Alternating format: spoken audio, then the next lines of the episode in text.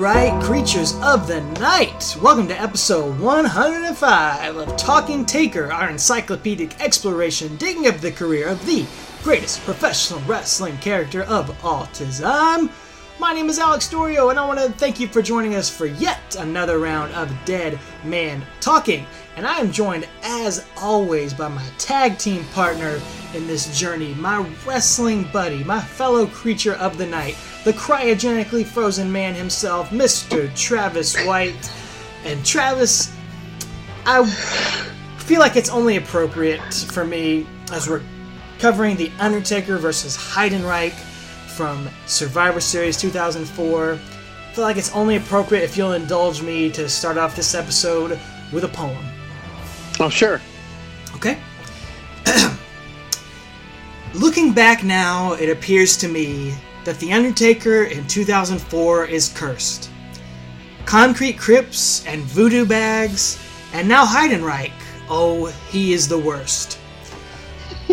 I'm really, really sorry we must cover this match. It pains me deep in my soul. The only thing we can do is to tear it apart, just like Heidenreich tore apart Michael Cole. Thank you. Thank you. Fantastic. Oh, man, I'm glad you said Cole. I thought you were going to say something else.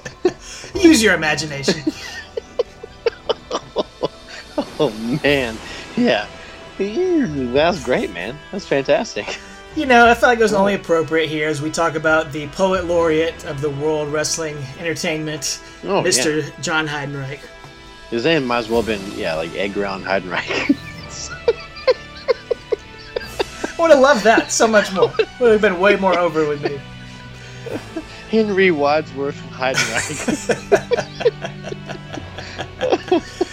Oh, but alas, Oh, sorry. Unfortunately, that's not how it goes. And Ralph Waldo Heidenreich. Sorry, I'm done. man, we have to talk about Heidenreich here in depth. One of two times we get to do that on this podcast. Two times, two times.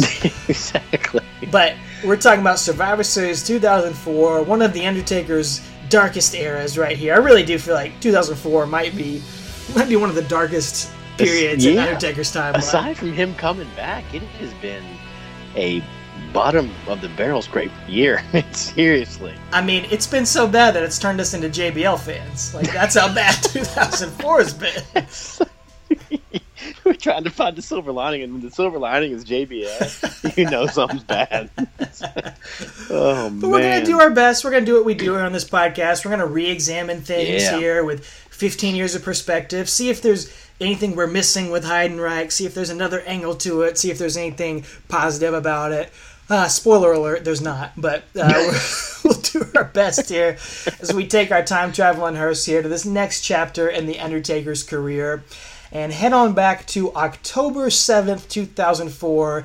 This will be the SmackDown post No Mercy 2004. And uh, just to give you the quick recap of things, you can go back and listen to last week's episode. But JBL defeated The Undertaker in the last ride match after Heidenreich popped out of the hearse and interfered in that in match. wrestling gear.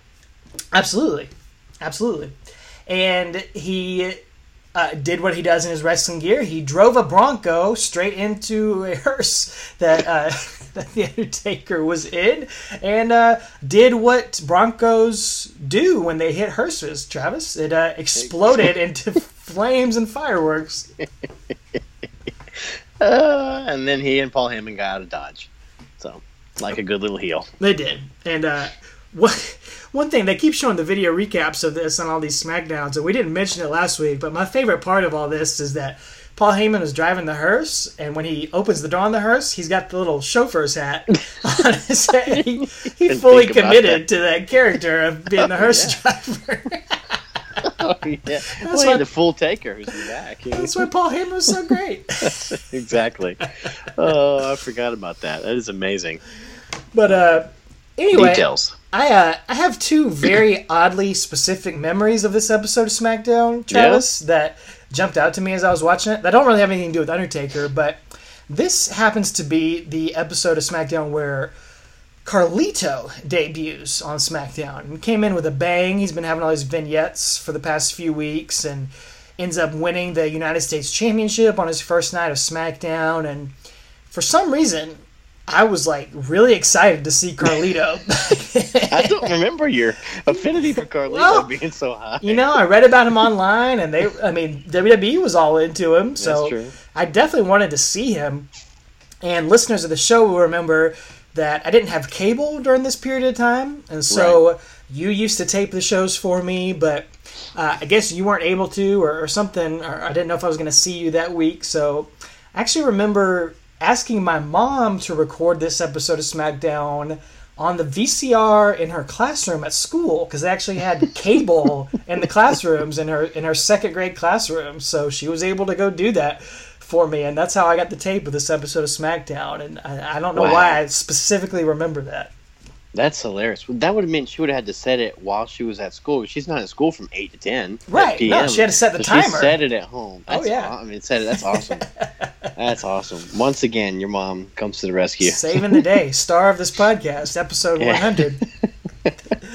but uh, another weird memory, you might remember this one a little bit more, was the WWE fantasy game that they had during this time, and it was Oh yeah. sort of like, I mean, it was their fantasy football uh, equivalent that WWE had briefly. I don't know why they don't have it anymore because it was I had a blast playing it. Um, I think we were actually co-captains of this fantasy team because you had to buy into it the first time, Yeah.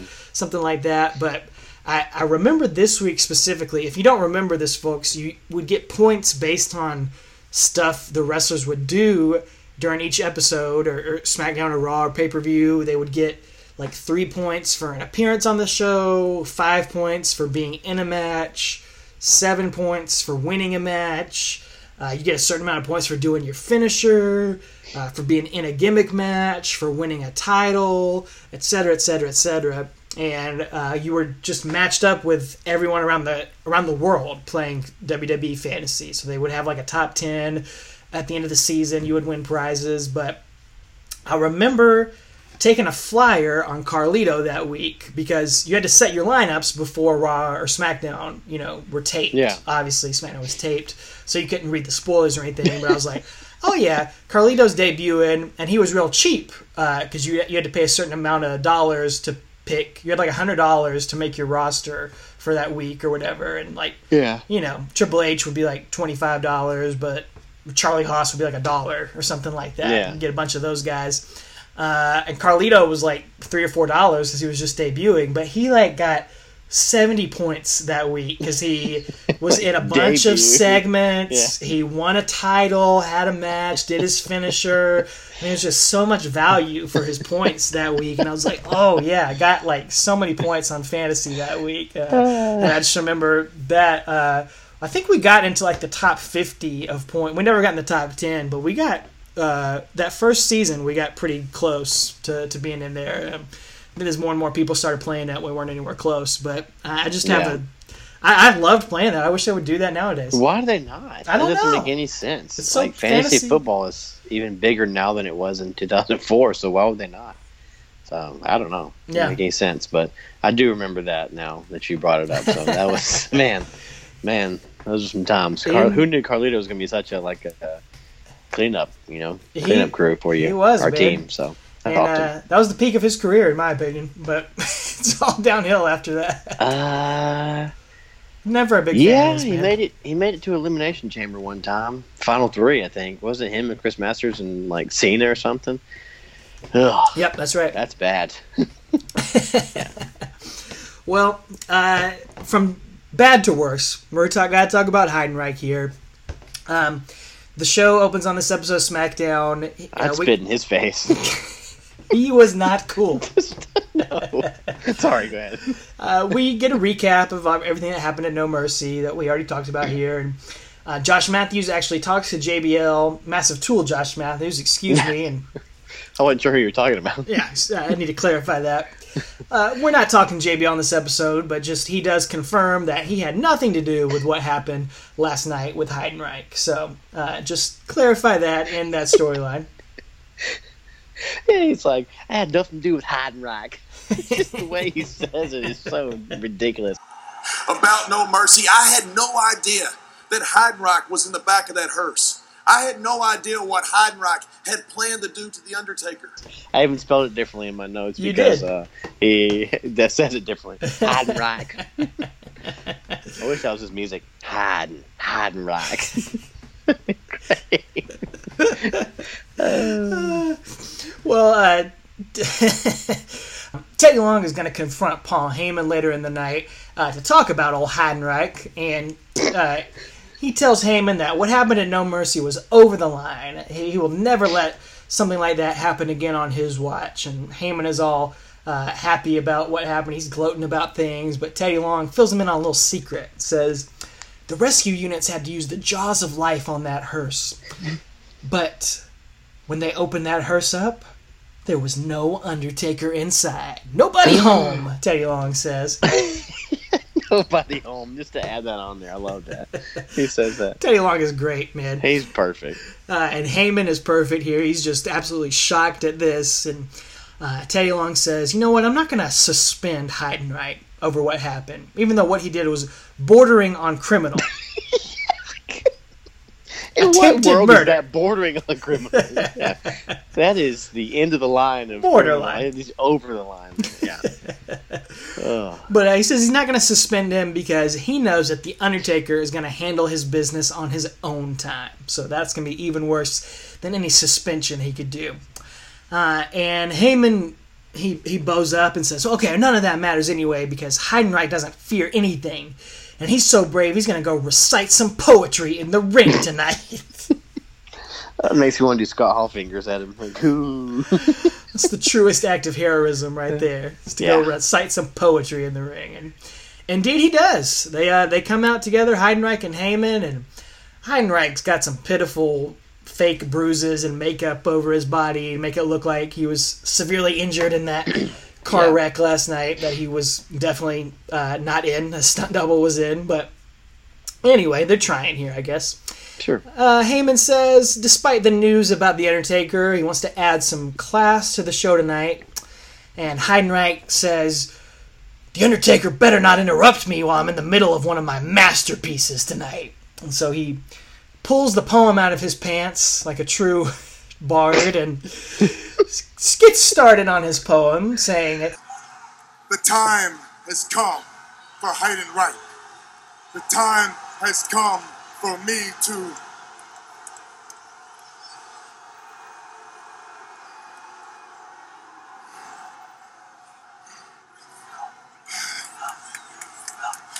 I'll start over. Maybe you didn't understand. Make him angry, I'm telling you. The time has come for Heidenreich. The time has come for me to strike. My time is. Boo. Exactly. Crowd starts booing. You suck. They're chanting "You suck." I guess maybe it, I don't know if they really are, if it's piped in or what. But Heidenreich's getting all frustrated and flustered. He tries a few different times, but keeps struggling. And then Heidenreich takes out his anger, hops out of the ring, runs into the crowd, starts pointing at the fans, telling them to stop, and then assaults a couple of big giant air quote fans in the audience for making fun of him as security just kind of watch him for a little while beating up members of the audience before they drag him away. And Travis this was just absolute death on the screen man. This whole 8 minutes of this segment just died. It was so painful to watch. Heidenreich is so green and Yeah. like he they- they're trying to do something like nuanced and subtle with this character trying to make him like this complicated complex psychotic villain and he cannot pull it off man. No, there's a certain type of people that can do that, and as we get more into this, I want to discuss who that is in today's product. But um, yeah, it's not working, and uh, you're right, man. Bless his heart, he's he's just greener than goose crap, man. He is out there just dying. Imagine this was a live audience on Raw. Like, thank God it was taped, you know. oh yeah Um, and you can tell I don't know if it's this segment, but some of the other ones, you can tell how much they had to edit some of these segments oh with yeah, him. the cuts and stuff. Like, Mhm. it just the editing is so obvious, you know. So, but yeah, this is there's there's one shiny spot uh, from this, and I want to talk about it when I talk about the next SmackDown. But Okay. it's uh, it, you wouldn't know it. They didn't show it until the next week. So we go into the next week of SmackDown. It's it's October 14th, and this is a United Kingdom SmackDown. So of course we get the unique set and everything up there. Because when you're in the UK, you got to have a uh, telephone booth and a, and Double uh, decker. little double decker. I don't think they had all that, but it was definitely a unique set. But Yeah. now this part, they they show a clip of a little kid in the audience from last week crying when Heidenreich punched those fans. So I do like that touch. Now I don't. They didn't show it on the SmackDown you just covered, so I don't know if it was actually legitimately from that Right. or not. But whatever. I do like that they're adding that into here to show that he is, you know, making little kids cry, and he's, you know, got this uh, fearsome aura about him, or supposed to. I, I do appreciate that. Um, I'm trying to find the positive here. It's really hard, but um, we see that earlier today, quote unquote. Teddy uh, Long is chastising Paul Heyman for what Heidenreich did last week. He said that, um, uh, you know, I can't believe that you would allow this, you know. And he said, and Teddy says that first and foremost, he's responsible for the fans here on SmackDown, and he's been called by the board of directors about this. And he says, you know, my job is on the line. So is yours, Heyman, and so is Heidenreich. You know that he said, luckily, no one filed criminal charges, but we're going to be sued because of his psychotic behavior. So I, I don't know what that means. Like, we're going to sue you because you're a psycho, but we're not filing criminal charges. I don't Right. know. So, yeah, whatever. They're trying here, but anyway, so uh, Teddy says, you know, you guys got to go make a public apology tonight in the ring, and says, you know, if Heidenreich pulls another stunt, then God help me.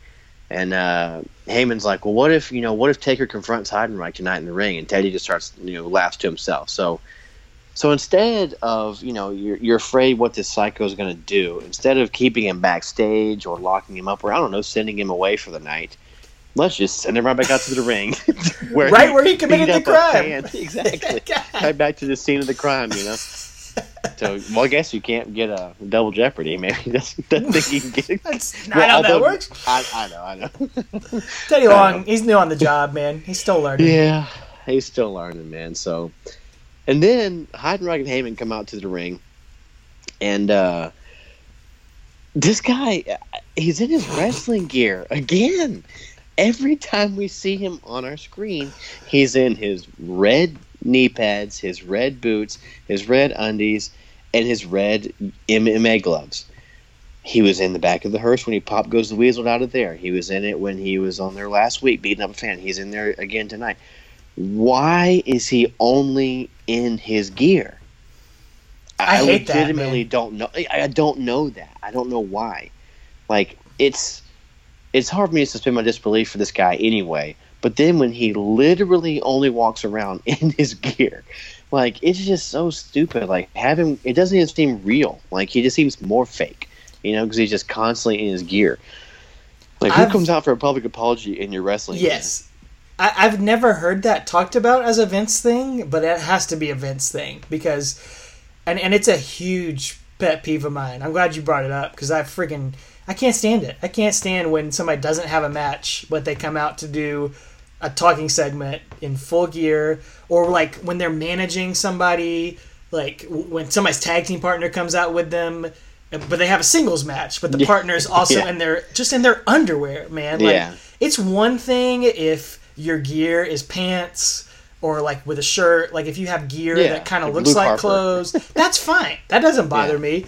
Or, Or but Matt like Hardy. Matt Hardy's gear is fine. sure, you know. that's fine. But like the trunks, the knee pads, the gloves, yeah, you don't have a match. Why did you go to all the trouble of putting your wrestling gear on? Like, right. it's- oh, it's infuriating. Oh. Like, just wear jeans. Don't even. Yeah, You don't have to wear a shirt. Just wear jeans, no shirt. Like, do anything but this, or like athletic shorts. Like, Right. literally anything besides your gear.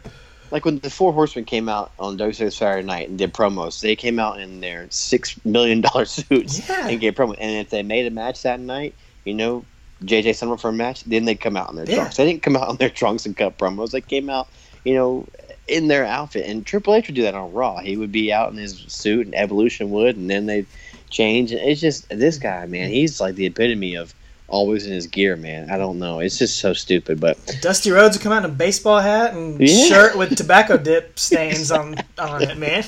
no, no, unless it's like Taker. Taker makes sense because he's his Right. is like his gimmick. He Like, is, you know, like yeah. That would be weird if he didn't come out in his gear. it was. Well, that one time he did. Remember back in '98 or whatever, he Yeah. came out in like sweats and cut a shoot promo. That was odd, you know, before he was the biker. So yeah, if it's part of your Or- gear, but like this dude, the just supposed to be boogeyman, if he didn't come out in his gear.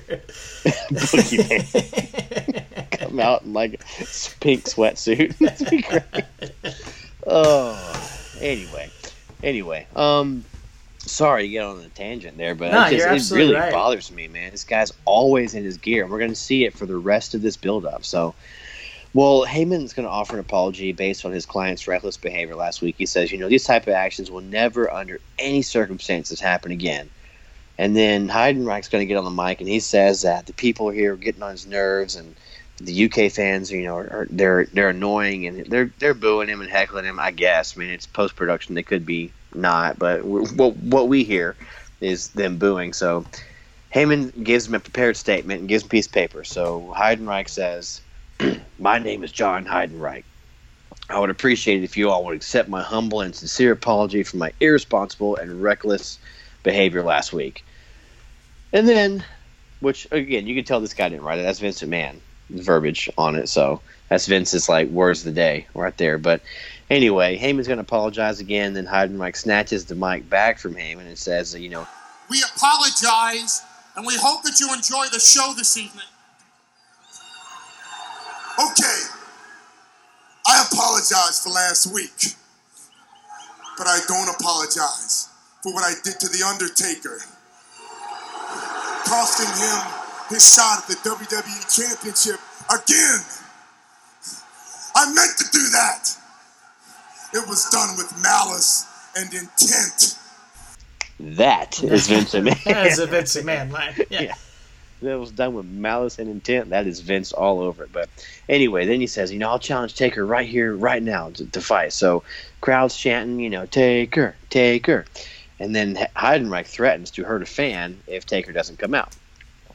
So he's going around the ringside area hunting for a fan, and Michael Cole, in a bit of continuity, gets up and runs away. You know, he doesn't want to be um, whatevered again. We'll leave that to your imagination, but he doesn't want to be uh, taken again. So anyway, Heyman tries to stop him, but Heidenreich, you know, basically tells him to get out of his way, and then Heyman rolls back in the ring, and Heidenreich gets in the ring, and then kind of snaps a little bit and starts backing Heyman into a corner. You know, his handler.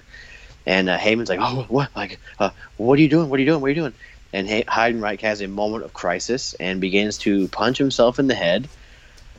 Lies is down back first on the mat, and then throws a hissy fit like he's 2002 Christian.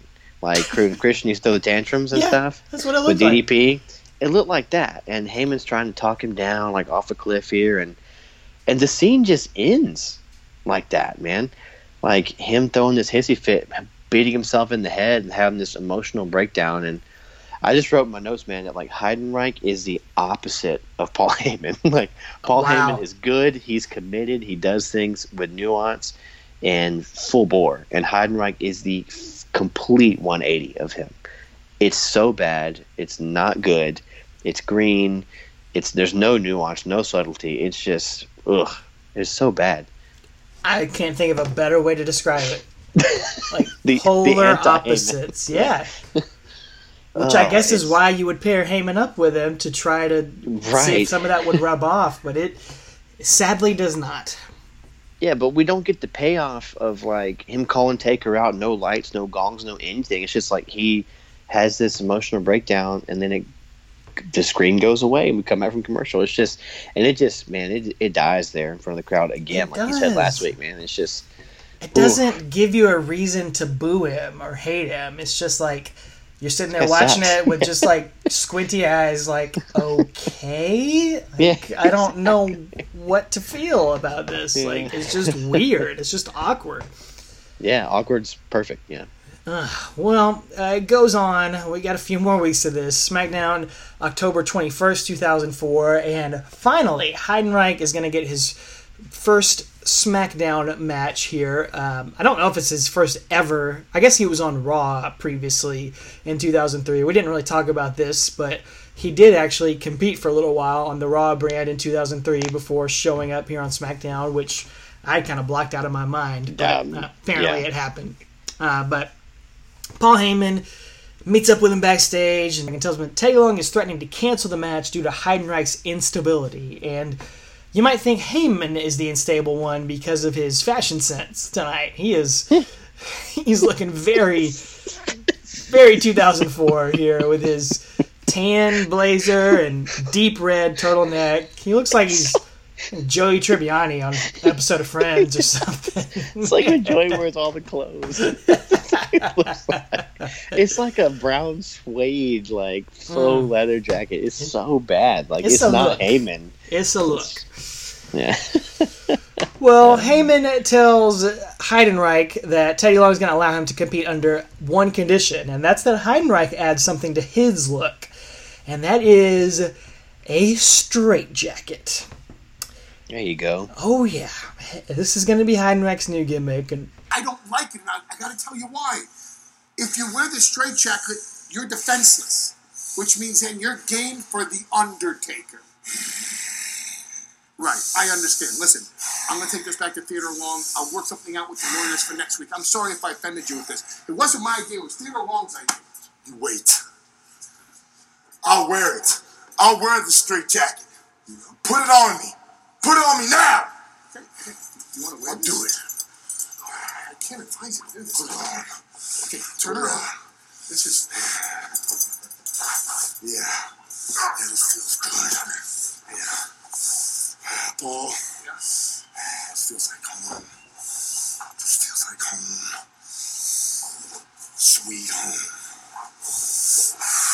He puts it on him, and Heidenreich's saying, "Oh, it feels good. It, it feels like home, like home, sweet home." And again, man, he cannot pull this off. Like, I'm Straight jacket. he literally can't pull it off. I don't think the straitjacket in itself is a bad idea. Like a wrestler wearing a straitjacket to the ring and being crazy with it is is not a terrible gimmick. Like I'm I fine like with that. gimmick. Yeah. Yeah. If it's a different person, if that's the gimmick, if the gimmick is this guy's uncontrollable, he has a handler. Say you got a when Braun Strowman debuted. Say if that was Braun's gimmick, you would believe that. If Braun has to wear a straight jacket, or like a Luke Harper, or even Rowan nowadays, and I'm not just picking on the Wyatt family, but any big bad guy like that, you could believe it if that's their gimmick. They're like this pit bull that's unhinged, and they but then they have to be you know chained up, you know, and, and put back by their handler and taken back. I would believe that if that's their character. I don't need that pit bull reciting poetry in the ring. Yes. I'll take you uh-huh. back another one. When Kane first got unmasked, and it was only for a week or two, but he would come out with the orderlies and he would be chained up and Yes. handcuffed as he got led to the ring. I thought that was awesome. I don't know why they didn't do that awesome. for longer, but it was he could pull it off, and you were scared of him and intimidated by him. And like Heidenreich, he just comes out. He's like not even selling the straight jacket. He just No. like comes out and he's making he's kind of making faces, but he's not like wrestling in the straight jacket. He's not like making you scared of him. No. He, sh- he should be like going after people in the audience, like trying Right. to get out of the thing, like really being scary. And that's the that's what I'm saying. Uh, what you're saying too. Like he just he's he's so green. He he doesn't know to do this stuff, and he just it's so far above him. He can't pull it off. And underneath that straight jacket, he has his freaking just stupid wrestling gear on. Again, it's just red tights. if this is, they're just it's like they have six ideas for what they want him to be, and they Mm. put them all together instead Mm. of just picking one and going with it. You know. yeah. Ah, sorry, it's just I, I don't like it. Well, do you think Shannon Moore could have pulled this gimmick off? nah, Shannon Moore can pull anything off. He's great. well, he is going to be Heidenreich's first opponent here, and he attacks Heidi uh, before he can get the straight jacket off. But Heidenreich fights him off, and Cole and Taz are speculating on commentary that Undertaker's just, you know, we haven't seen him in a few weeks because he's biding his time, waiting for that perfect moment to strike. And uh, Heidenreich gets the win off of a black hole slam, boss man slam, whatever you want to call it, after a truly truly abysmal match here. And uh, Heyman wraps up Heidi in his straitjacket after the match, puts it back on him, but he demands a microphone and says, Undertaker, Teddy Long said you would deal with me on your own terms, your time, but it's it's my time tonight. Undertaker, I'm standing here defenseless, but I have to remind you what I did to you. I demand you come out here and face me now. Now, now, now, now. Sound like I'm talking to John Heidenreich. Do I have to remind you what I did to you? I demand you to come out here and face me now. Now! Now! Now! You got to be kidding me. Well, let's see. What, the man is strapped in a straitjacket, and he's demanding the Phenom come out here. Now! Bring me Undertaker. Bring him to me. Okay. Okay. Me! John, okay. like I sound like a broken record here, man, but he just cannot pull this off. Like it's not scary, it's not intimidating. It just sounds goofy when he's saying it. Um, it's not working. These these are the moments when you're embarrassed to be a wrestling fan. Mm-hmm. When if this is on TV and like my wife walks in and sees it, or my son, my son were to see this, he'd be like, "Dad, this is stupid." He's six, you know, like he would know that this is not cool. But like He- AJ Styles is cool to him, or like Finn or Bray Wyatt is cool to my son. But like this is not cool. He can smell the BS from all the way. It's just bad. He's Heidenreich's like the top heel in your indie local indie that gets fifty people to come out to the Walmart parking lot. Like he'd, he'd be he'd be cool doing that, man. great. But on national television, it's it's embarrassing. That is the most perfect illustration or parallel of him I've ever heard. It's fantastic. Well, uh, it's not over yet because Heyman's going to go meet with Teddy Long backstage, and Heyman is going to try to do right with Heidenreich. He asks Teddy Long for a favor, a match at Survivor Series with Heidenreich on one on one with The Undertaker, and Teddy Long jumps at that opportunity. Oh, one on one with The Undertaker. All right, say no more. It's done. But uh, he says he is going to need a signed contract, and Heyman's like, "Oh, that's great. That's fine. I'll I have power of attorney. I'll do it right now. I'll sign the contract." And Teddy Long specifies that no, no, no. I need the signature of The Undertaker. And I need you to go get it. And I need you to do it by next week, or else he's not going to get the match. So they're setting up a big segment for next week with Heyman and Undertaker doing a contract signing. And boy, oh boy, is it going to be something. Uh, and uh, Yeah. one other note on this episode of SmackDown it is the kickoff of the $1 million Tough Enough Challenge. And this was the edition of Tough Enough that took place on SmackDown. Yeah. So no longer on MTV. And it gave us the big you know, Daniel Puder, Kurt Angle incident and some other just. Uh, I, I went. I watched these Tough Enough segments as I was watching the SmackDown because I had never really seen them because I didn't have cable back then, so I'd only read about them, and they were, um, you know, they were like car crash. They were like kind of fascinating to watch, but boy, they were long and drawn out and and tough to watch on TV sometimes. But uh, Oh yeah. it did give us a lot of famous guys that uh, would be uh, have a lot of history here going forward. Yeah. Surprisingly. Oh yeah, we get a, a very young Mike Mizanin, you know, future WrestleMania main eventer. Yeah. Uh, we get a, a Ryback, you know, Ryan Reeves, I believe, uh, Luke Gallows, uh, which is what's his name? I can't remember. Luke Hankinson, I think's his name. We get the Boogeyman. We mentioned him earlier in the podcast. And this was funny. This is the part where he tells me he's 30 years old, 30 years old, 30 years old. And then they finally bring out his ID, and he's like, he's 40. And he's like, yeah, I lied to you.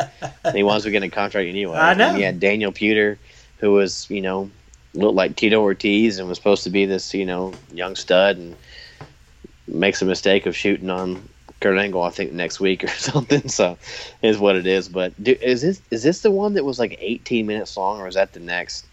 Uh, they all the next week, real they're long. all- I don't remember yeah. which one is They which. eat up a lot of clock Yeah. in this. Uh, so Maybe that's feel- why I- these segments with Undertaker are not very long on this Sure. build up. Yeah, maybe so. So What the less Heidenreich, the better. So I Yeah. don't know, but it was neat to see Miz like such a baby, like literally his face looked like a baby's face. Like he was So young. so young, man. Just see. I mean, he's not an old guy now. I mean, he's probably what mid mid late thirties. I mean, Yeah. he's not too old, not too much older than my brother probably, or my brother's age. But um, it's just neat to see him back then because I, I know you and I both big Miz fans, so it was cool to see how far he's come. So. yeah, not at this point in history, but No, no, no. Yeah, became a big fan of his. yeah exactly. Um, I was going to ask you, uh, just kind of off the top of your head, as I was thinking about this. Overall, looking back at Tough Enough, in in its totality, over all its iterations, would you say success or failure overall? uh, failure. Okay. because um well i guess these i guess three of these guys well four of those four of those five guys are the only ones that made it like really far i guess. I mean ryback had a good a good run. Gallows has had several things. He's he's kind of in a good spot now. Miz is main eventer. But other than that man who else? I mean john hennigan did Yeah, had, you got know, Johnny was, Morrison. was fine but he's done bigger and better things after you know the wwe um, Shaniqua didn't do anything. You know, Nid- Nydia was here. Um, Maven had his cup of coffee when he kicked the take take her out of the thing and uh, Royal Rumble. But I don't know, man. What do you think? You got uh, Mandy and Sonya on TV No, now. see, I don't even Yeah. consider that the same thing. I Well, like it was tough enough. that one was fun. Yeah, Yeah. That, I, my wife actually watched that that season with me, so I enjoyed that one. It was more uh, more reality show ish, like I guess. So You got Massive fun. Tool Josh Matthews. unfortunately, Yeah, it's you know, I'd, it's borderline like because none of those really. Uh, you, you'd have to say Miz would be like the most He's the successful biggest, out of anybody tough enough related. Um, and I mean, he was, a a world champion. TV star. But yeah, before that, so. yeah, it's uh, it's interesting. It's given us some guys that ended up being fairly successful, but it really is probably more more failures out of that than anything. So yeah, Oh, it's, yeah, I think you almost have to call it a, uh, a a failure more than a success. But you know, it's it's always been interesting to see and to watch. Yeah, I always enjoyed them. So they were fun while they lasted. But like I said, especially the 2011 one because it had Austin on it, dude. That was great. Yeah, he was great. That's great. Um, well, dang, we're trying to find any excuse not to talk about Heidenreich. I just can't, just just thinking about it as we were talking about this Oh no, absolutely. No, Yeah. I appreciate it talking about it. So, well, the next week on SmackDown, this is October 28th. Um, we get Heidenreich on his flip phone backstage with Heyman, and you want to talk about poorly acted? Son of a gun! this is some. This is some. It's like every week he gets worse at acting. It really almost is. Yeah. This one is just so fake, man. It's like ninth grade drama class acting, like on stage. Like he's basically long. The long and short of it, he's, he's begging Taker, excuse me, begging Heyman to get Taker to sign the contract. You know, and he calls him Paul. Like, You know, Paul, make sure you get it, Paul. Uh, Paul, I really want this. I really want this match with Taker, Paul. Make sure you get. I guess Vince is or whoever produced him said, make sure you call him Paul, and he did it like ad nauseum. It was ridiculous, but anyway. And then later on, we're going to get this vignette uh, with Heyman in a dark room, just a table, contract on it. Paul Heyman's in there. Got a single light above him, and uh, we can hear footsteps come around there. And um, Heyman thanks, I guess, Taker. At this point, it's quote unquote Taker. We're not sure who's there.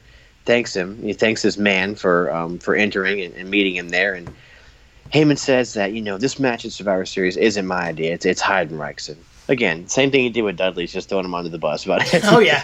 even when he's their manager. So.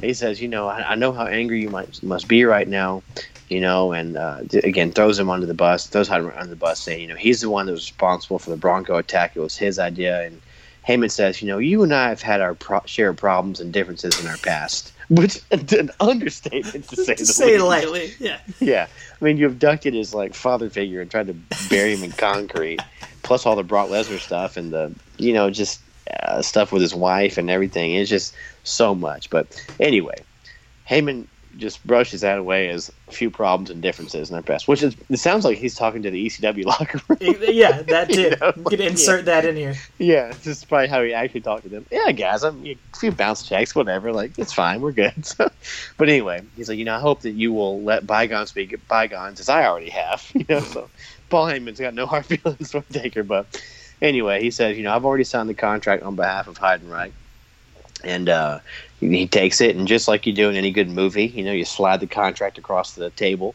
you know, and we see Taker's hand reach out of the darkness and grab it, pulls it back, uh, signs it, and then pushes it back across the table. And then Heyman, like a coward that he is, uh, tells Taker thank you. And then we see Taker reach out and goozle Heyman, just grab him right by the throat. And we get this. At this point, we enter the creepy music in the background. So, um, and Taker says, "Let bygones be bygones. I gave you a pass for the Paul Bearer situation, but don't think for one minute I won't take you out." Why did he give him a pass? I'm gonna let that one Because he pulled slide. himself, I guess. Pulled the Yeah. lever. yeah. I'll let that attempted murder on my father figure gut slide. But anyway, but he says, Heyman, I want you to bear witness. I want you to witness firsthand what happens to those souls who think they can look into the eye of the dragon.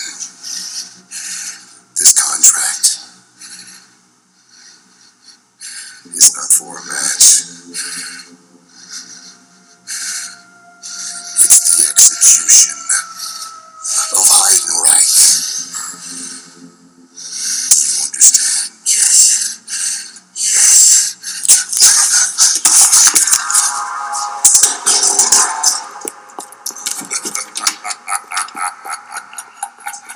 and Taker is, dude, he's in like, like when you really make your dad mad when you're like a middle school kid and your dad gets fired up. Like, oh yeah. he made me shake in my boots watching this, man. Just like Heyman was probably legit pooping his pants. Like it was super angry dad mode, man. And just and also it, any way I can try to bring Taker back to Batman. This kind of reminded me of that scene from Dark Knight between Batman and Joker.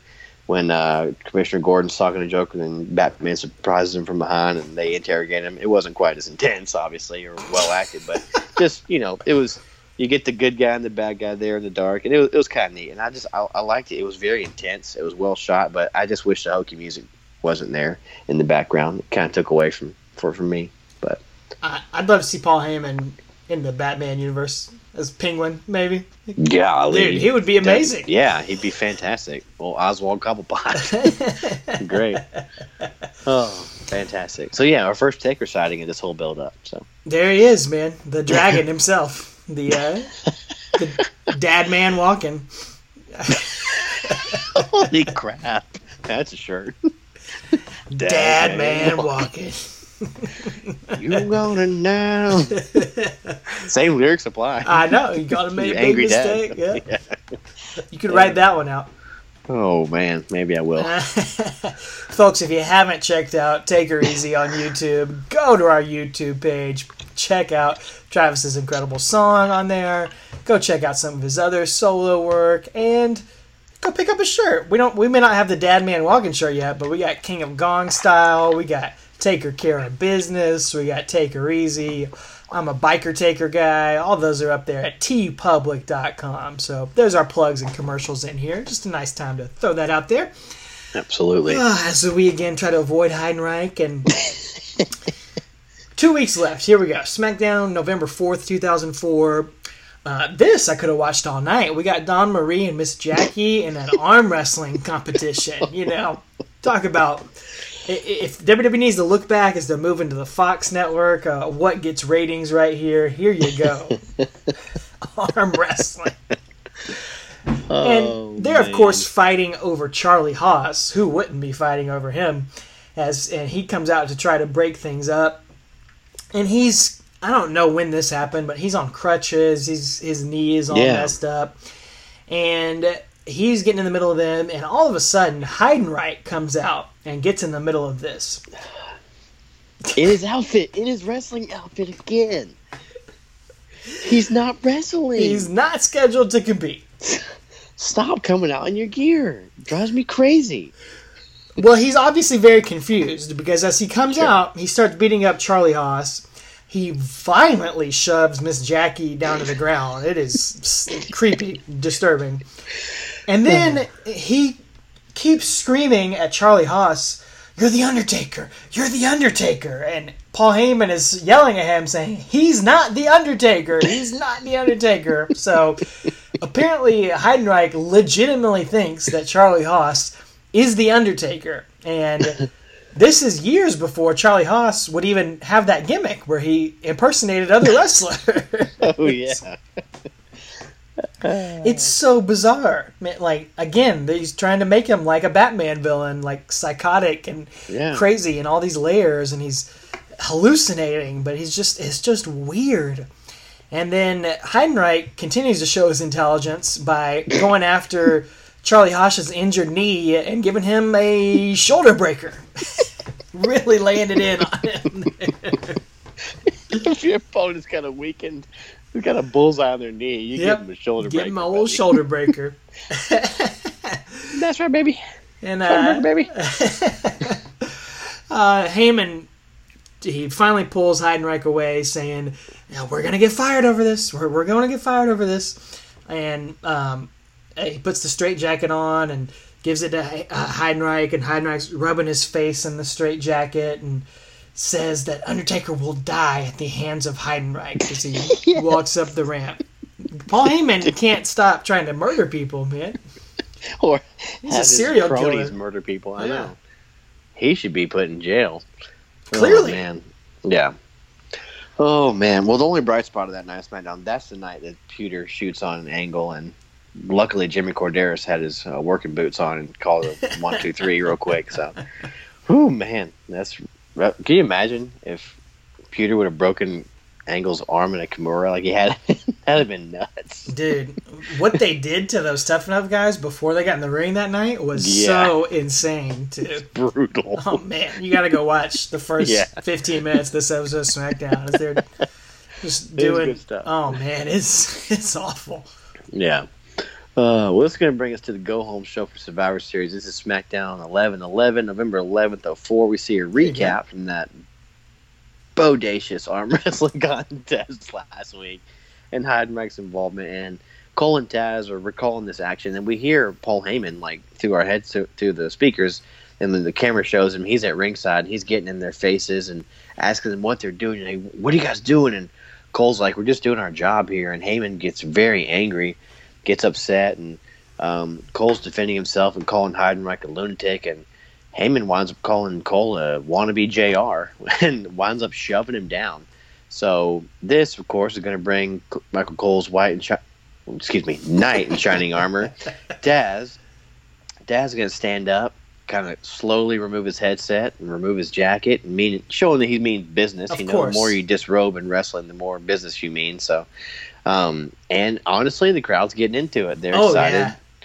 to see Taz because Taz has probably heard that pep talk we heard last week. Let's just let bygones be bygones. it's like he's heard that based on the ECW. So maybe it's a big Mark crowd just wanting to see Taz get get uh, Paul Heyman in the Katahajime or whatever this movie Yeah. is called, Taz Mission. So anyway, but um, of course, old Johnny, Big John Heidenreich has to blow it and ruin it by sliding in the ring and. Taz has got his sunglasses off now. Crowd's just loving this, and Heidenreich again is in the ring, and uh, suddenly the lights go out, and they come back up, and Undertaker appears, and he's in the ring, and um, Finally. finally, yeah, It's been five weeks. five weeks, yeah, since he got hit and disappeared out of the the hearse, and he's basically just been growing his hair out for five weeks. It looks a little better here. It's longer, looking good, and he and uh, Yeah. Heidenreich stand face to face Oh, there. The paid time And, uh, after taker. God. Yeah, that move that he does is like the downward spiral or Yeah. the pay dirt called like the kind of like an STO should be called the PTO. PTO. Hit him with the paid time off. That's it. That's it. All right, from now on, That's listeners, we're going to refer to that as the PTO, the paid time off. Unbelievable, man. So Greatest good. schedule in the world. Oh yeah. So I need you to go grow your hair out for five weeks. You want me on the show, boss? Nah, you're good. we'll let we'll let Heidenreich carry the whole few. 'Cause that's a great idea. But anyway, it is nice to finally get them face to face. Um, Taker's just staring a hole through Heidenreich, and uh, Heidenreich keeps mouthing off and kind of stepping to him, but um, they're actually about the same size. You get to see how big Heidenreich actually is. So um, Heyman pulls off Heidenreich and winds up holding him back. So this is the guy who had to be put in a straitjacket for beating up fans is now being held back by Oswald Cobblepot. Like, are you serious, man? Like, Yeah. it was so unbelievable that this one guy they didn't send like the refs out like nowadays you'd have the old referees and these fake security guards that are just jabronis from the local indie show like you'd have them but this was just just paul heyman just holding him back and he keeps yelling three days three days heidenreich three days all the while taker is just staring a hole through him and um, that's it man and uh, taker does look good uh, hair's a little bit longer and it was cool though to see um, it's very simple storytelling. We get these guys don't even touch. You know, they don't touch for six weeks. We get promos and we get Heyman helping build it, and we get the little thing backstage. So I do like that. Once again, as we kind of reiterate this about Undertaker's feuds, he doesn't have to fight these guys over and over again and, and mix tags against them or six man tags or trade wins back and forth. That the first time they are going to fight is usually the first time you touch. You know, unless they have a small brawl. You know, so I do appreciate that part of this build. Yeah, I'll be thankful for the little things that most Yeah. of this build took place out of the ring and not in the ring because I think that somehow might have been worse. And hmm. I will say, Travis, before we get to the pay per view, that things could have been worse. Things could have been worse because I was actually I was looking through. You know, we do our research on this podcast and. I did a little research on Heidenreich's Wikipedia page, just some basic research on his background, and I was Sorry. Yeah, me too. I, I was fascinated to learn a few things on here that I thought we could talk about before we get to the pay per view here. Uh, for example, Heidenreich, he was a football player before he entered the world of professional wrestling. Kind of a uh, he faded out of the NFL. He never made it into the NFL. He made, went to some training camps for a couple different teams, uh, but was then was in the CFL, Arena Football League, all that sort of stuff before he got involved in wrestling. And I was shocked to learn this, Travis, that Heidenreich had been wrestling for three years before he made it to WWE. He Good is heavens. green as grass, man. in- Into that, like, I cannot believe he'd been trained and been working for three years. I, I, I would have believed this was his first match ever. Oh yeah. Alexa Bliss, Bliss was better in three years than this guy was. Baron Corbin was better in three years than this guy was. It is shocking to me. Um, Uh, sadly, we do have uh, uh, we have to thank for his arrival onto the scene Bruce Pritchard, who saw him and was just fascinated by him and signed him apparently. And when I said it could be worse, it's because he apparently impressed WWE by working in Japan in a tag team with none other than Nathan Jones. Are you serious? Heidenreich and Nathan Jones. oh man, That impressed the WWE scouts. dude, I Can didn't you think you could get any worse. yeah. Oh no, I cannot. That would be the worst tag team I've ever seen in my life. Seriously, I can't think of anything worse than that. I mean, in what Anything. world did that impress somebody? What could that have looked like? I don't know, man. Brutal. Well, perhaps it could have gotten even worse than that because uh, some of our fans have probably heard this story, but uh, this is kind of famous here that apparently before he came back with Heyman here, there was a WWE writer by the name of Dan Madigan who revealed in an interview that he had pitched uh, to Vince McMahon an idea about Heidenreich, a potential storyline. Uh, this was after he had been on Raw for a little while and went away. They were going to have Heinrich return as a Nazi stormtrooper named Baron von Bava, who had been cryogenically frozen before being revived by, by Paul Heyman, complete with Heidenreich wearing a red armband with a swastika and goose stepping to the ring. No, no, Yes. no, no way, This is a true story. no way. And apparently, according to Dan Madigan, The pitch was considered so shocking that Vince McMahon left the boardroom speechless and did not return for the rest of the day. That's the best part of it right there. Oh my word, dude! So they would have had two goose stepping heels on SmackDown. Exactly. It could have been a whole faction, a whole oh, army, oh my if you will. word! Whoops! yeah. oh, oh, Heidenreich. What'd you say? Yeah. Just imagine, like, this is a bad idea that's come out in public. Can you Right. imagine some of the ideas that get tossed around in some of these creative meetings? Like, Dude, I mean, that must be the worst if it actually made Vince McMahon walk out of the room. right? That's got to be one of the worst things I've ever heard as far as creative pitches. That's terrible.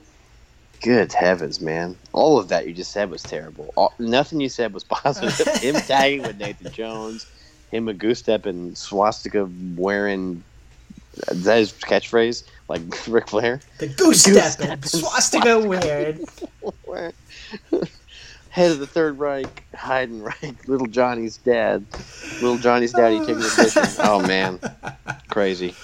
Well, my God. Uh, I I say all that, Travis, to say that it could be worse than what we're getting right now. There's some of this potential stuff, some near misses that we had on here. And uh, uh, one other thing I had to mention is uh, they've got a picture of it on Wikipedia, and uh, you can find some grainy footage of it on YouTube. But apparently, after in WWE, Heidenreich got involved with Hulkamania tour, uh, Hulk Hogan's little indie tours he was doing in the late 2000s, and wrestled Brutus Beefcake on some of these tours. So you want to talk Wow. about a match for the ages right there. Holy crap! Uh, That has to be one of the worst matches of all time. like you, you couldn't dream up a worse match than that. In the year 2009, Brutus Beefcake versus And Heidenreich. Heidenreich. That's like a bad dream, man. That's awful.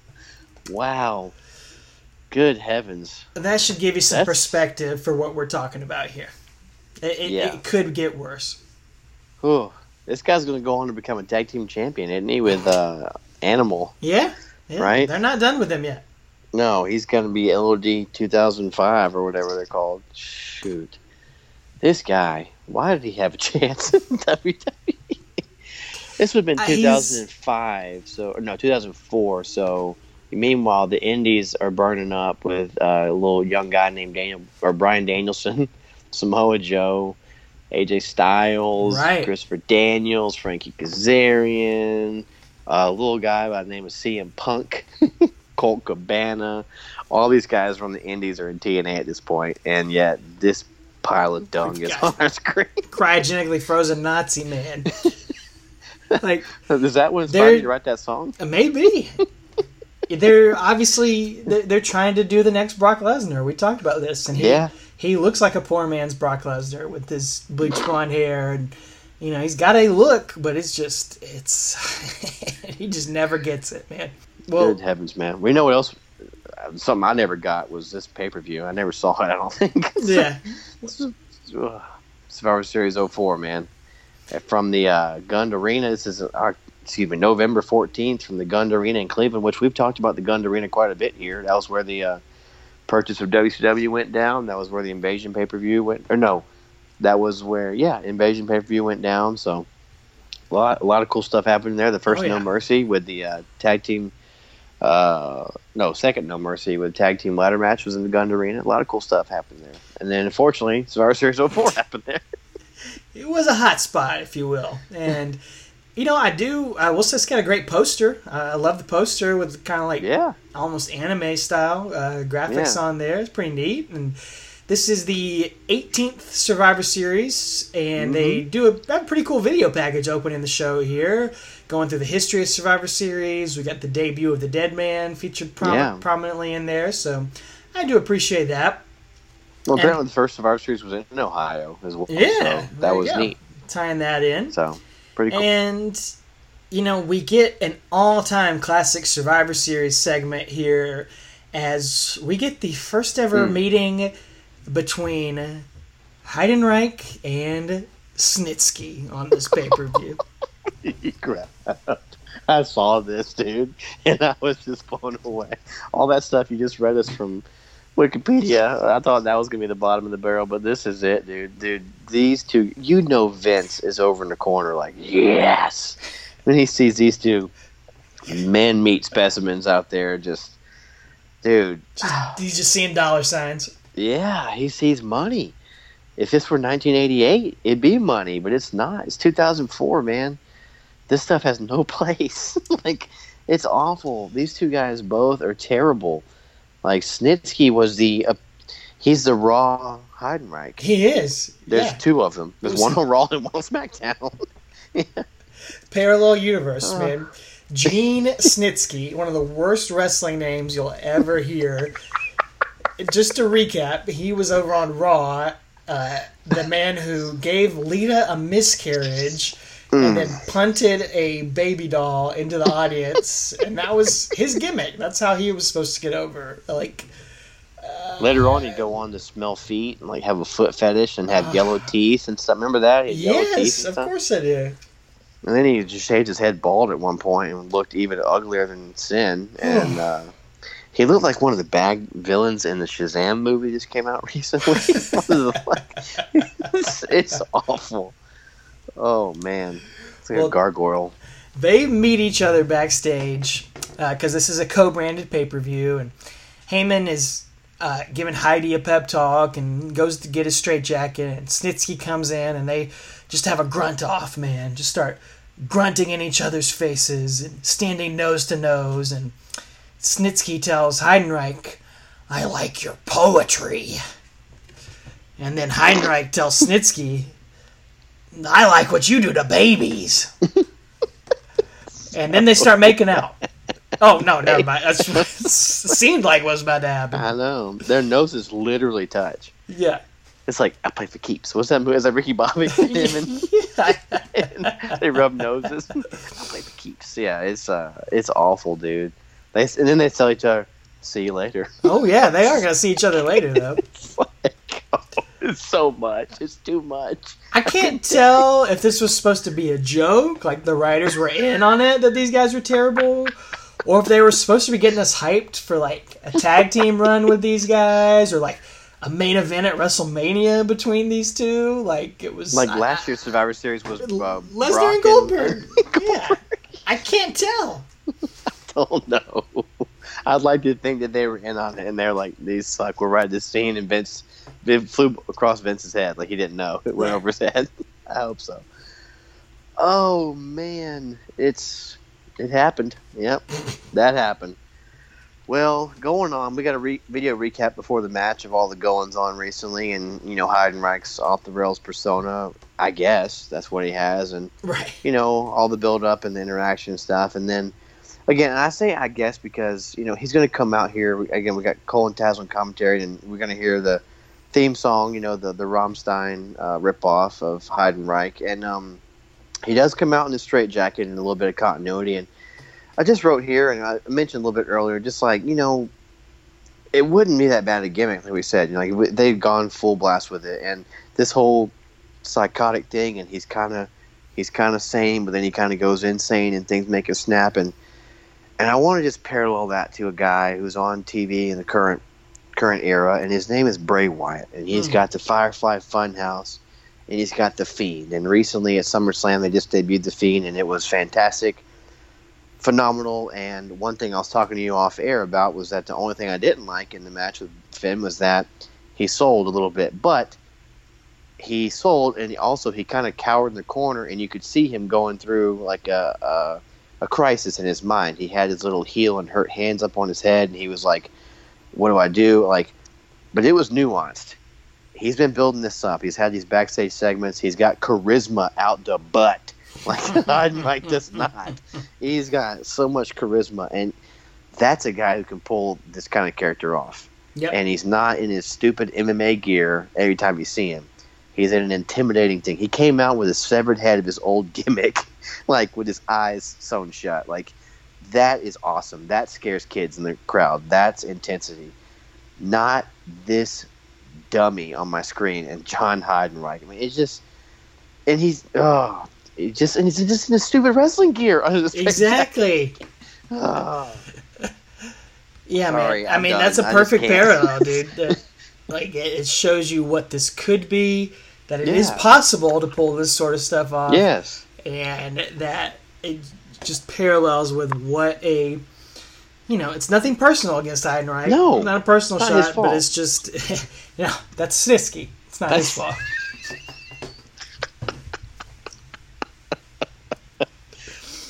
We're It's gonna just not one of these guys babe. in the next year too. Little Mike Knox is going to come our Oh way. Oh my god! He's another stop. one, just creator wrestler stop. type Vince McMahon guy. I can't take it. Well, Heidenreich comes out. Undertaker comes out as well. He gets a fantastic entrance, dude. He really, Yeah. really goes well with. They got these giant video screens with lightning coming out out of them and the smoke. And just particularly cool looking entrance, I thought, on this night. Yeah. Uh, they even do a shot of one dude in the crowd with his lighter up in the air. yes. I appreciated that. Oh yeah. Uh, there's a nice fan sign in the crowd. Uh, sort of like I think somebody had one for JBL last month with the tombs Mm-hmm. headstone with his uh, birth date and death date on there. Survivor Series, I guess. Maybe it's the same guy. Who knows? Could be. Could be the same guy.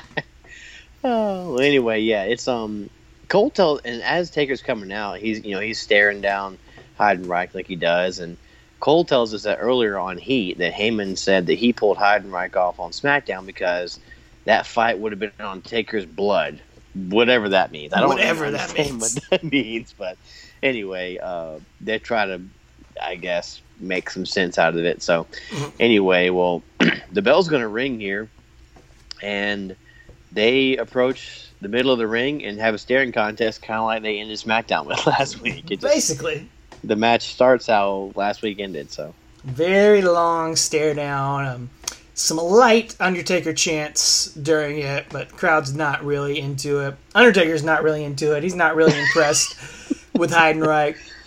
He blocks the right hand from him and starts throwing his own hands, and then does maybe the best ref intimidation we've seen in 105 episodes. As he just looks at Brian Hebner. Brian Hebner runs and jumps uh, 75% across the ring and out of the ring. Like, it is It's awesome. incredible. he jumped so far away. I loved it. It was the best, best ref intimidation. So if there's any reason to watch this match, watch the first 11 seconds when Brian Hebner jumps out of the ring Oh, and turn it off.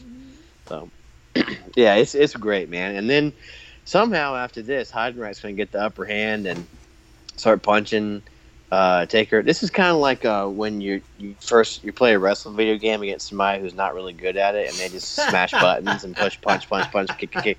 They don't know how to grapple or like Oh. Irish whip or anything. They just know Yes. how to push B and A and punch and kick. Yes. That's what Heidenreich is, is like here. wow. Um,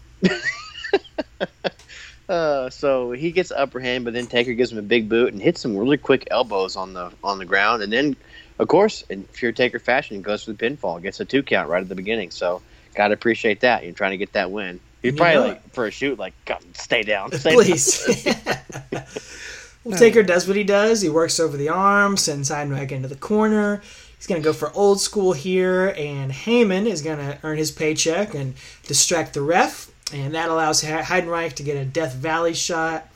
Uh, Heyman keeps distracting the ref here and allows Heyman to uh, crotch Undertaker on the ring post, uh, jam it in there, and it's going to be kind of Heidenreich's gimmick here tonight. He's going to work over the groin of Undertaker in very Michael Cole like fashion, I guess. Yeah, yeah. And they're on the outside at this point, brawling in front of some huge Deadman fans. Right oh there. yeah, dude! Yeah, they gotta Undertaker shirts, man. Oh, They're, yeah. they're front row for Dead Man. Oh yeah, they love it. So they came for this match. So bless their hearts. So, but uh, Heidenreich's punched on me. He's like, Taker, I can beat you. I can beat you. And then in in the most genius thing I've seen Heidenreich do, and that's not saying very much because the bar's set real low. But he actually rolls in the ring, rolls back out to break the ref's count. He doesn't want to win by count out. He wants to actually beat the Undertaker. You There know, you so go. I trying to find something good here, but Good for um, you. Yeah, more punching, more kicking. Taker reverses it, nails Heidenreich's head on the stairs, and then they move to the apron, and we know what's coming next. Oh yeah, the uh, now classic at this point apron offense, uh, elbows on Heidenreich, leg drop on him on the apron. Uh, It always looks cool. It always works. Yeah. It's impressive. Oh, Ohio loves it, man. They blow up for these spots right here on the apron. They love it. They So- do. And uh, Taker stays in control. It does finally hit the old school, and Paul Heyman is starting to just look distraught on the outside. And then Undertaker hits what's now known as the PTO for a two count. I love the PTO. I love it, man. oh man, PTO for a two count right there. I love it, man. And uh, at this point, Taz calls Heidenreich a tough, tough hombre. So I Yeah, think he confused him with Eddie Guerrero. But, I mean, it's like, this guy's a pretty tough hombre. So anyway, um, Taker goes to boot Heidenreich in the corner, but of course Heidenreich ducks and Taker crotches himself on top rope again. So again, really working that crossover, He is, which dude. we know is Heidenreich's special. That's, it. That's where he likes to go. Michael Cole can attest. oh, Heidenreich uh, ends up shooting Undertaker off the apron into the guardrail, and they're just kind of repeating what we just saw earlier. Yeah. It starts throwing hands on him on the guardrail. I legit thought that I rewinded on that. I really did. Man, this match is 10 minutes too long, and it's like 13 minutes long. Yeah. Uh, Under- uh, Heidenreich gets Undertaker back in the ring and locks in a rear chin lock, and uh, it's Undertaker fights back up to his feet. Heidenreich hits a clothesline and take back over, and it's just dragging already at this point. Man, it's it's longer than it needs to be. Heidenreich is he's got nothing. Man, he's he's he's got nothing in the ring. He doesn't have a lot of offense. It's just uh, the crowd's not into it. It's dead. It's too long. He doesn't need to be in there this long. No, it's it's way too long. He hits another explosive clothesline, I guess, off the off the ropes and hits some elbows on the mat, and then he goes for finally his first like wrestling move. Goes for a vertical suplex, but Taker reverses it. And when he when Taker hits it, he like nods like, "Yeah, like I did it, like I loved it." And then we got more slugging in the middle of the ring. It's the yay boo spots that we have nowadays, but there's no reaction. They're not like yay boo, yay. They're just like, okay, let's get this over with. So, um, yeah, that's and then Taker's going to throw take excuse me Heidenreich throws Taker out to the apron, and but then Taker's going to surprise him with another some more classic apron offense with that apron stunner. So always a good one.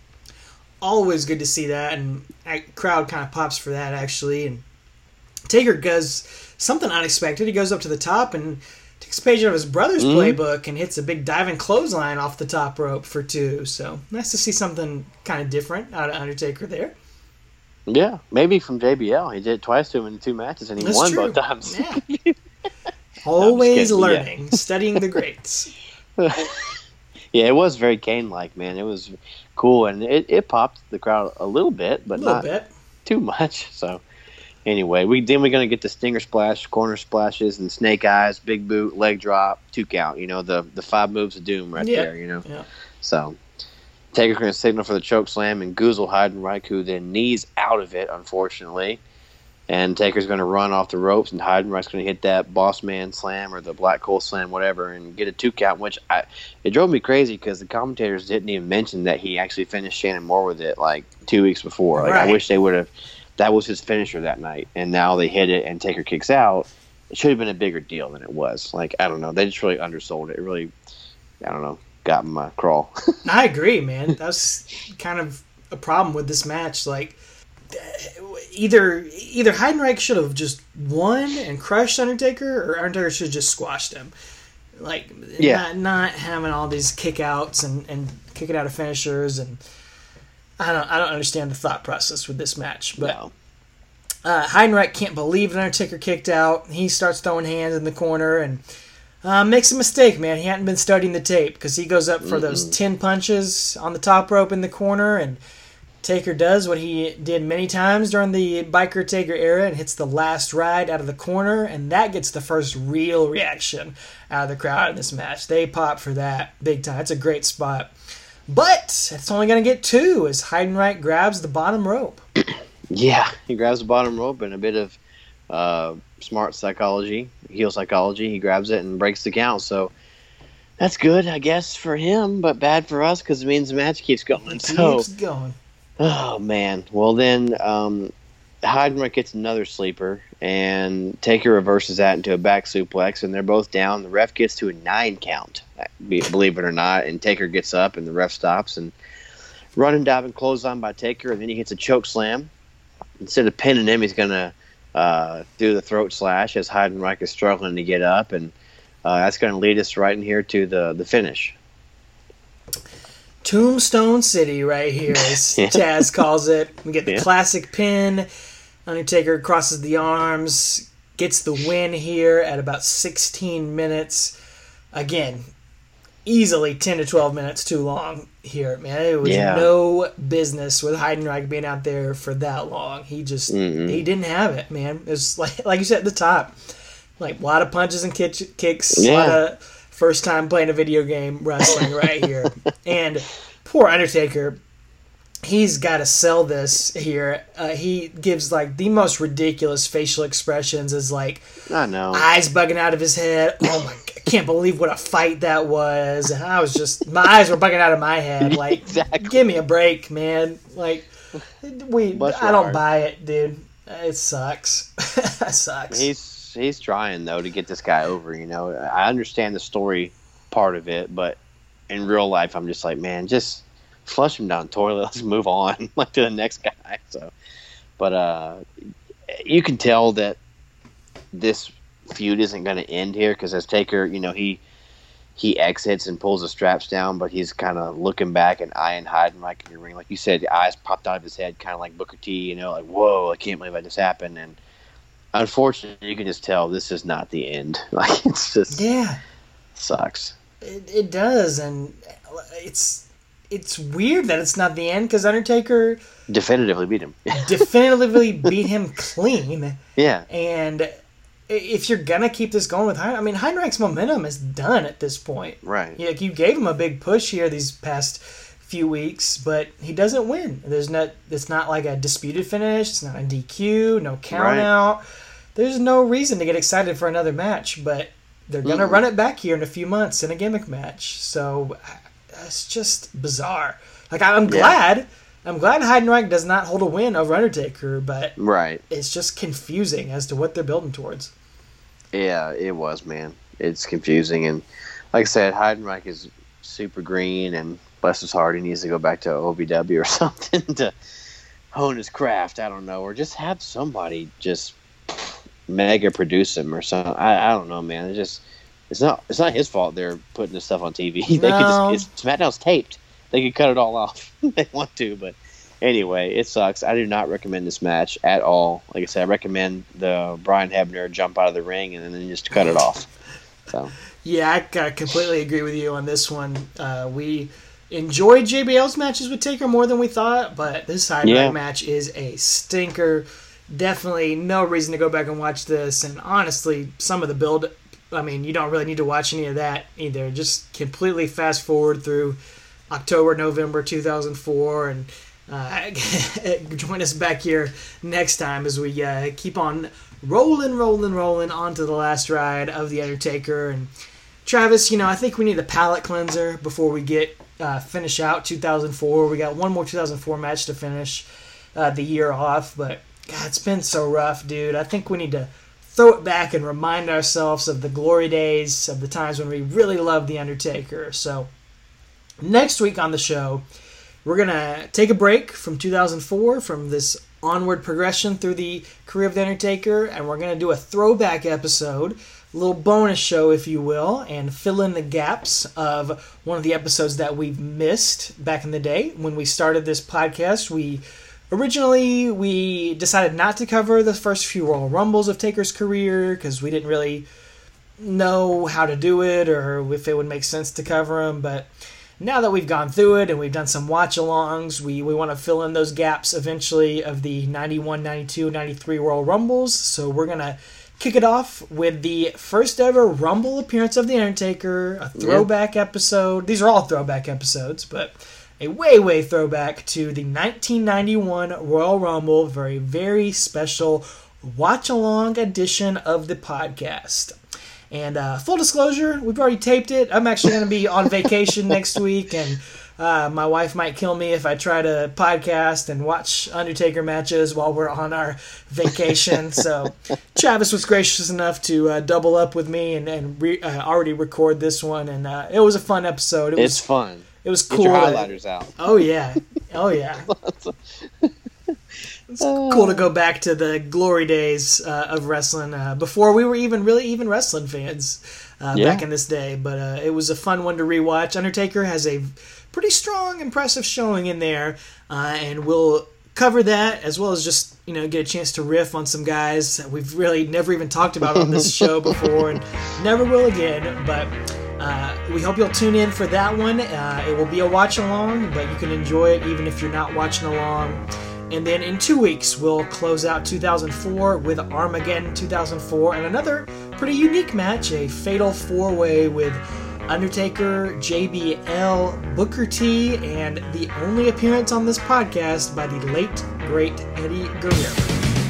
Yeah, I've never seen that one at all, so I'm Yeah, excited to cover either. that and cover the build up because uh, again, after this hiding, like I need a palate cleanser for next week, and then I need a double palate cleanser with Eddie Guerrero in my life, you know. So looking forward to covering that one. So thank you guys for joining us along this ride.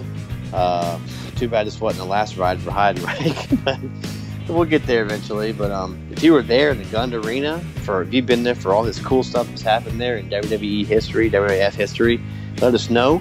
Again, we hadn't heard from anybody that's been show for in a while, have we?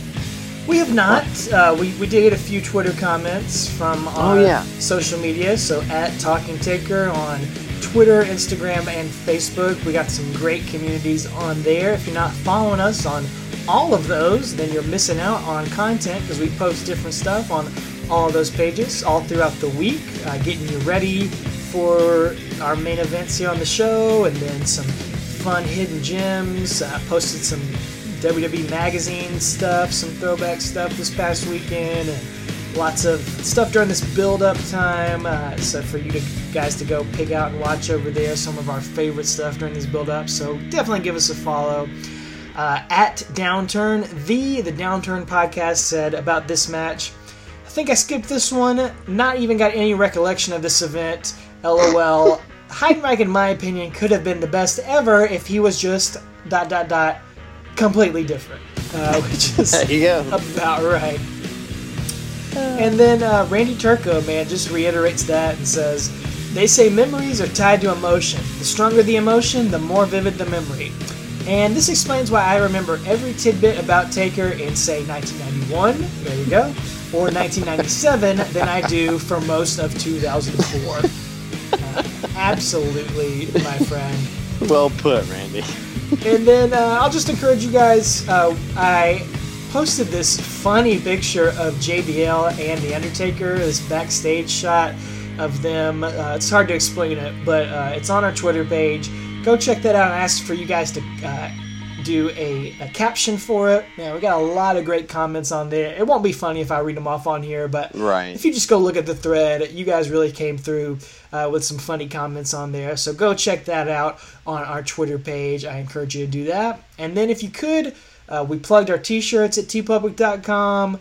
We plugged Travis's music. We plugged the Take Her Easy song. So go check out all that. And be sure to subscribe to the podcast and share it with your friends. We've got uh, right at 1,900 Twitter followers right now. We want to get over 2,000 and continue building this community of creatures of the night as we explore the dead man's career. Oh, absolutely, man. Thank you guys for all the interactions and all the shout outs. And like I said, just we love your feedback, man. We love it, love it, love it, love it. We wouldn't do this, uh, wouldn't have as much fun doing this if we didn't get the feedback from the fans. So we love it. Tell us what you guys' favorite uh, Snitsky and uh, Heidenreich interaction is. I couldn't even say it with a straight face. I tried.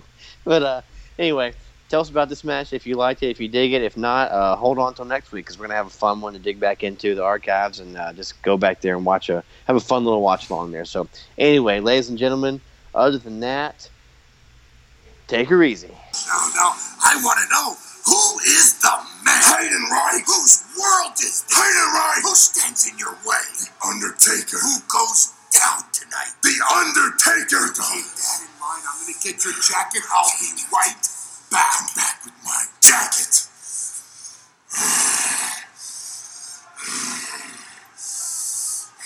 Right.